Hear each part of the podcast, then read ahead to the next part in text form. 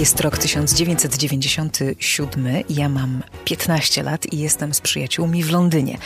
Mieszkamy na południu Anglii, przez całe lato uczymy się języka, no ale wycieczka do Londynu to jest e, punkt obowiązkowy.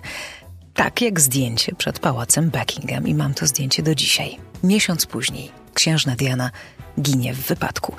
Nic dziwnego, że The Crown budzi takie emocje, jakie budzi, zwłaszcza sezon czwarty, który nam opowiada o wydarzeniach, których byliśmy świadkami, na przynajmniej wielu z nas. Dla tych, ale także dla tych starszych, którzy pamiętają sezony wstecz i dla tych młodszych, dla których być może nie starczy i sześciu sezonów. Dla wszystkich lubiących odpłynąć z Netflixem jest ten odcinek podcastu Score and the City. A będę jeszcze mówić o tym, co oglądać, kiedy The Crown się skończy, bo w końcu to tylko 10 niespełna godzinnych odcinków. I polecę Wam pewien serial z Paryżem w tle, ale żadna jego bohaterka nie nazywa się Emily. Zapraszam, zaczynamy. Magda Miśka-Jackowska.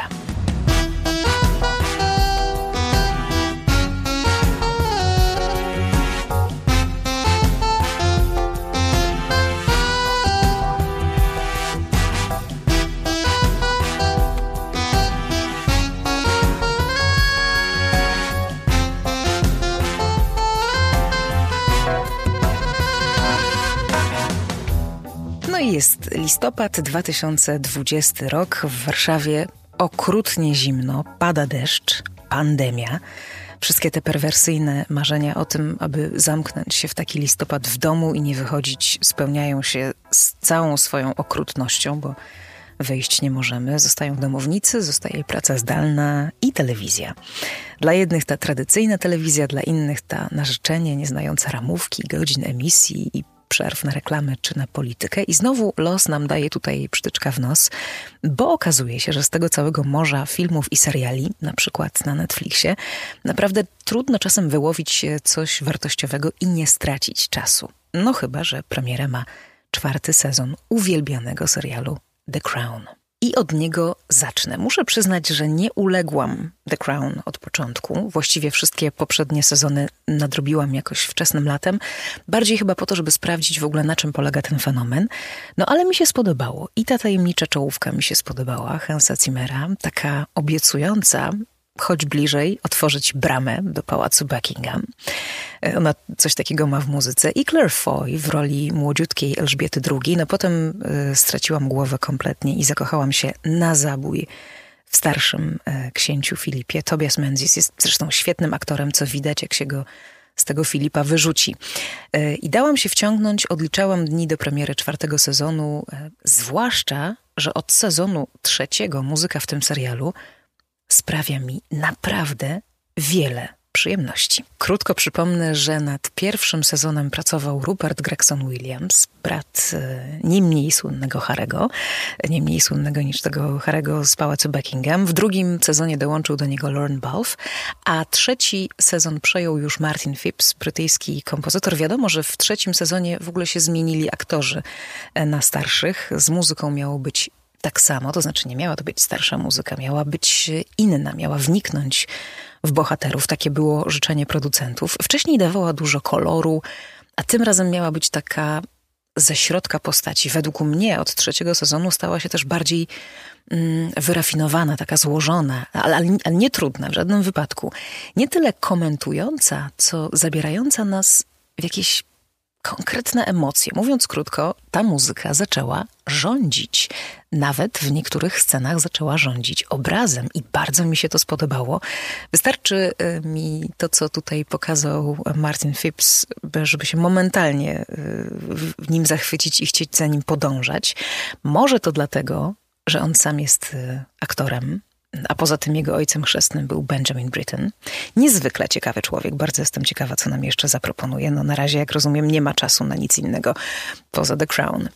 Poza tym wierzę w to, że muzyka, y, jaką ktoś pisze, wiele mówi o nim samym. I słuchając The Crown, ja mam ochotę naprawdę go poznać.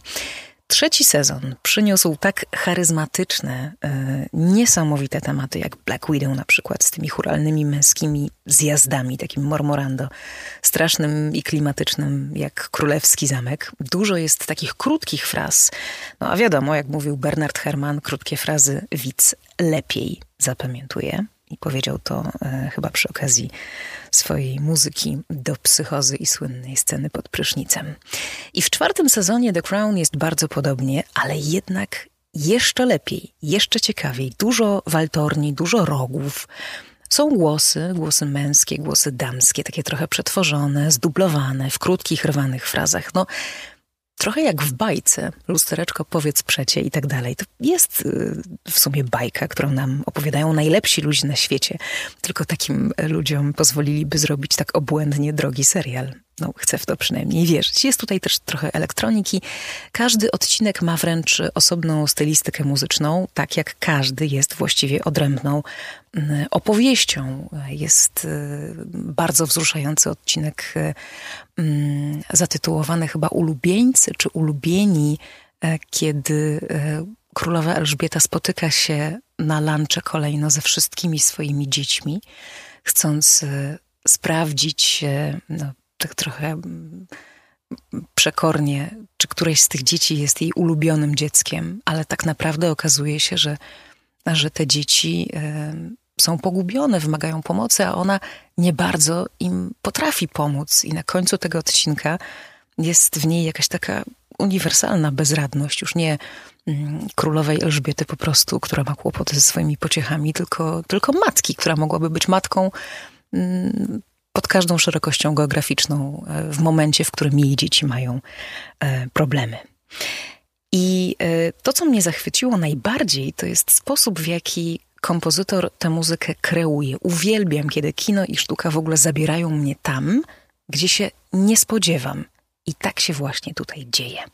Ale domyślam się, że to nie jest tylko zasługa samego Martina Phippsa, a całego departamentu muzycznego, który tam pracuje, także ludzi od od tak zwanej muzyki e, dodatkowej, pożyczonej. E, w części odcinków ta muzyka mm, się pojawia, na przykład popowa, bo to jest też opowieść o historii świata między 77 a 90 rokiem. W części nie. E, naprawdę każda opowieść jest inna. Absolutnie mistrzowski jest odcinek, w którym Karol i Diana idą na randkę do opery i tam słuchają Verdiego. To jest ważny odcinek, The Balmoral Test, w którym Diana zachwyca rodzinę królewską i oni mówią: Tak, Karolu, powinieneś e, ożenić się z tą kobietą. I w tym odcinku są właściwie takie dwie zwierzyny łowne. Pierwszą jest ona sama, Diana, i ona się daje upolować. E, drugą jest ranny jeleń, za którym królewska rodzina podąża już od jakiegoś czasu i w końcu Filipowi udaje się go pozyskać właśnie dzięki e, Dianie, dzięki temu, jak sprytna i spostrzegawcza ona jest, a może jak wrażliwa po prostu. W ostatnich scenach tego odcinka zamiast muzyki oryginalnej twórcy decydują się wrócić do Verdiego i dają nam posłuchać wstępu do pierwszego aktu Trawiaty. Jakie to jest wymowne, bo przecież Trawiata zaczyna się od imprezy mm, i od tego momentu, kiedy bogaty baron chce mieć Violettę na wyłączność, ma być jego utrzymanką i rozpocząć nowe życie w nieco wyższych sferach.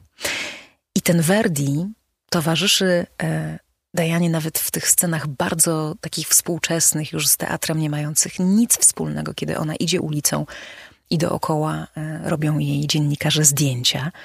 I towarzyszy temu, jak e, poroże jelenia zawisa w końcu na ścianie w jadalni zamku. To jest po prostu mistrzowskie. Ta muzyka mówi tutaj wszystko, a nawet więcej uwielbiam słuchać The Crown. Nie tylko oglądać, ale także słuchać. Mm, myślę, że to jest najlepszy z dotychczasowych sezonów, dramaturgicznie, muzycznie i jeśli chodzi o, o taką zespołową pracę i mieszaninę dobrych pomysłów. Mm, to, to tyle. Nie będę mówić o aktorach, nie będę mówić o różnych tam sekretach historii, o tym, co jest prawdą, a co nie, bo, bo o tym mówią wszyscy. Mam nadzieję, że, e, że o muzyce e, jeszcze tak dużo, przynajmniej w polskich podcastach, nikt nie powiedział. No i dam wam posłuchać fragmentu, oczywiście. To jest czwarty sezon The Crown.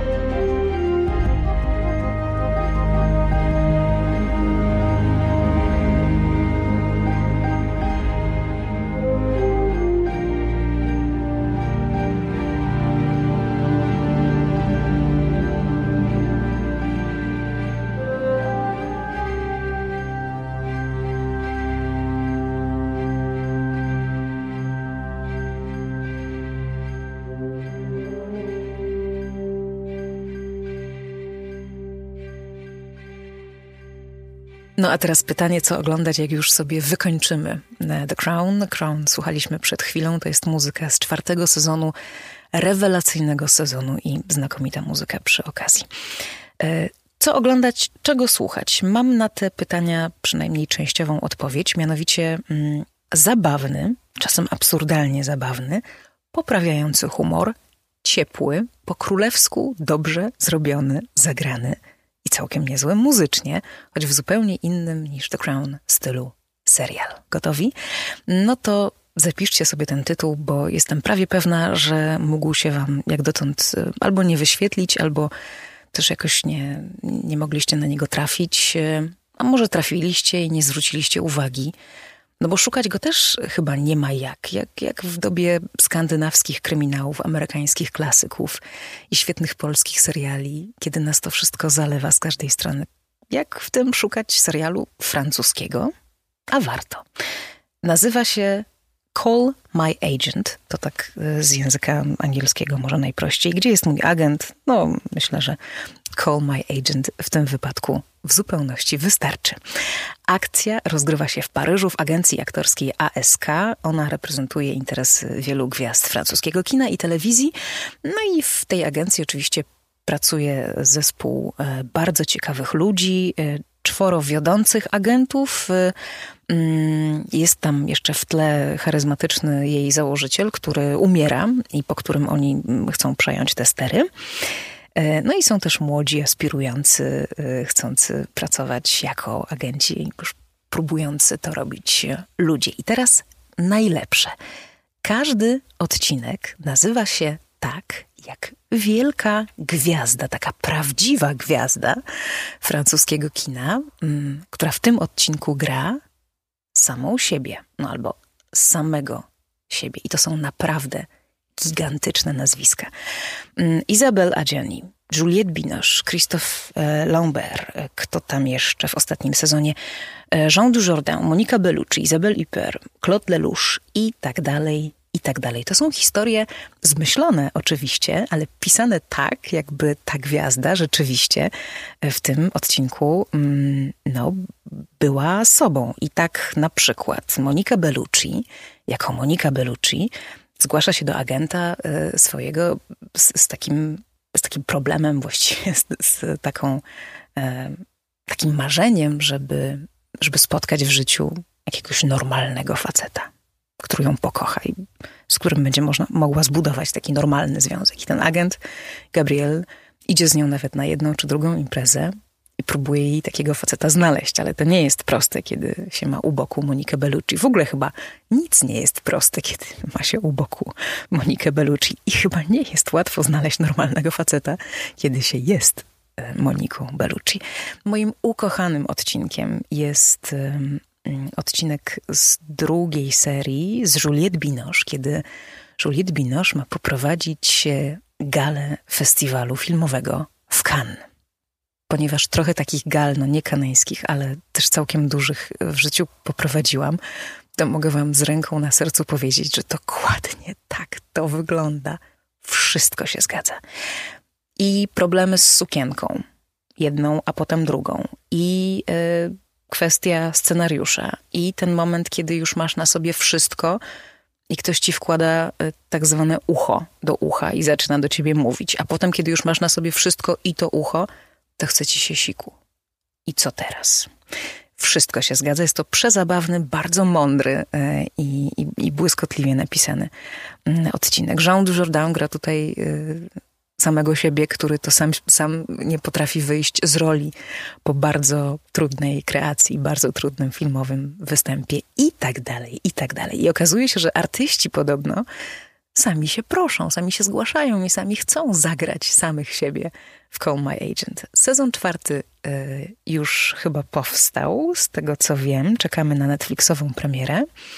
A y, międzynarodową gwiazdą tego sezonu i zarazem pierwszą gwiazdą spoza y, tych rejonów francuskich, która wzięła udział w serialu, jest zachwycona zresztą serialem Sigourney Weaver. Cała grupa agencji ASK jest w ogóle kapitalnie napisana, są młodsi i starsi bohaterowie, jak mówiłam. Jest też pies, który nazywa się Jean Gabin. A w pierwszym e, sezonie, bo ten serial mnie uwiódł od pierwszego odcinka pierwszego sezonu, jest taka piękna m, końcowa scena, wzruszająca, kiedy po takim spontanicznym, e, przyjacielskim spotkaniu wszyscy E, z agencji się rozchodzą, e, cała ekipa i zostają dwie, Andrea i Arlette mm, I Arlette e, chyba mówi: Wyjdziemy z tego, zawsze wychodzimy, bo tam pojawiają się pewne kłopoty. I pyta: Chcesz iść ze mną do kina? A Andrea mówi: Od wieków nie byłam w kinie dla przyjemności. Czemu nie? I Arlette mówi: Na smutki najlepsze jest kino. No, nie wiem jak wy, ale ja się tego trzymam.